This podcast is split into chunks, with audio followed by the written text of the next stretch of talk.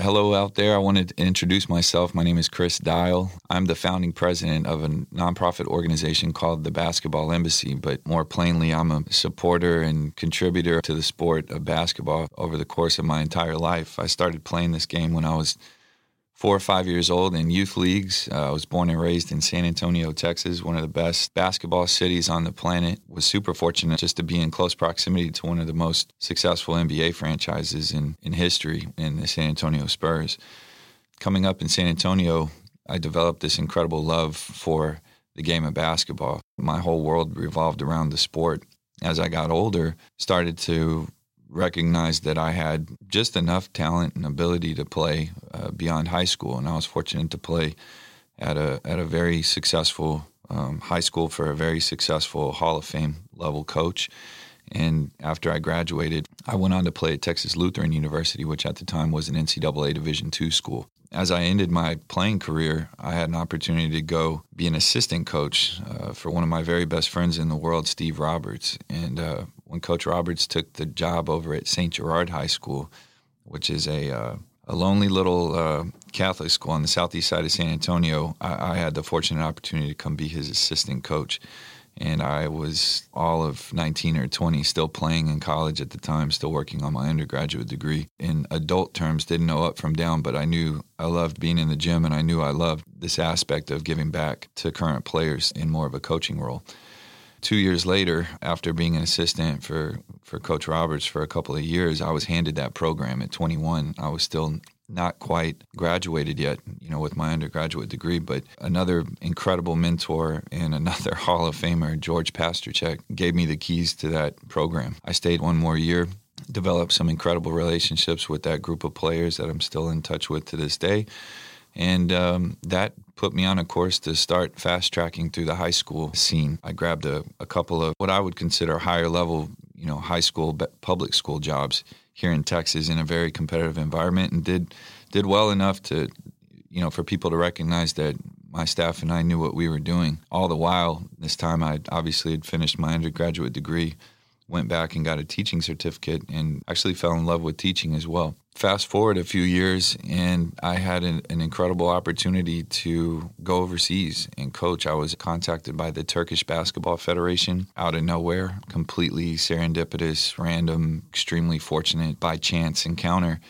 And uh, I had a passport and I had a will, and so I, I decided to jump on a flight 13 hours later, ended up in Istanbul, Turkey. Met a bunch of dudes that didn't look or sound like me. They threw me in the back of a van the next morning and off to uh, central Turkey we went. I went to a city called Kastamonu and ran a camp there for a week. After that, I hopped on another back of a van, went to a city called uh, Bolu and did another camp that was more towards the Black Sea. And then uh, before it was all said and done, I was flown down to Diyarbakir, which is southeastern Turkey and might as well have been a completely different country. But it was my first experience coaching traditional conservative Muslim young men and a couple of young women that were at the camp in full garb and dress. And uh, working with those coaches and, and experiencing that culture and that community. To say that changed my life would be probably the understatement of the century. But when I got back to Istanbul and met with um, the administration for the Turkish Federation, I knew that I was I had really found myself in an incredible, once in a lifetime, fortunate friendship and opportunity. 2008, I come back to the States. I, I pick up where I left off in public high school and knew about two minutes into that first day of school that I wasn't where I was supposed to be. I needed to be out and about in this planet, growing and teaching this game, learning, exchanging, and trying to understand how much more powerful basketball really was than what I had, you know, kind of taken it for granted to be. So that kind of birthed the concept and the idea of creating an organization that would actually do this, that would provide opportunities for coaches, for players, for emerging leaders, for people around the game, for people that didn't know the game to fall in love with the game. And as I continued to travel and continue to work in different places, I was constantly, even unknowingly, putting this organization together. In 2014, we started the Basketball Embassy. To date, I've worked in over 20 different countries, primarily in Europe, but I've worked with players and coaches from over 170 countries, I think is the running tally, which is just uh, more than incredible. So we recently, spirited by this global pandemic and general stagnation, decided that a podcast based and founded around our mantra, United We Hoop, would be a great thing to push and to try to create and, and put out there to share with the world in a different way what the Basketball Embassy is,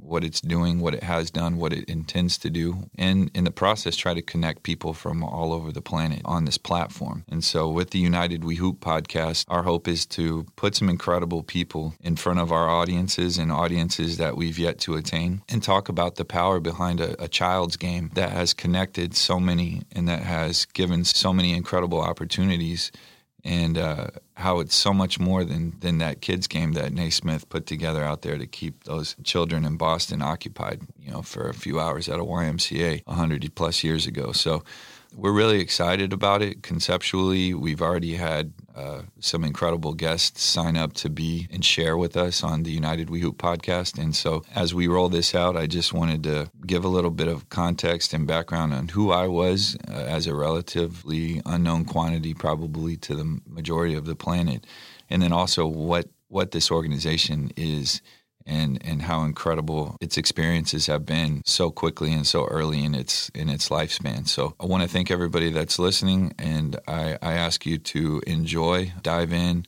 share this with as many that you can. You don't have to be a basketball fan to pull plenty of quality moments and experiences and uh, meaningful things, you know, out of out of these exchanges and I hope that everybody enjoys it. We look forward to connecting with as many of you as possible and hopefully connecting each of you with one another in our quest to constantly unite the planet using this incredible tool that we have in basketball. This podcast is a part of the C Suite Radio Network.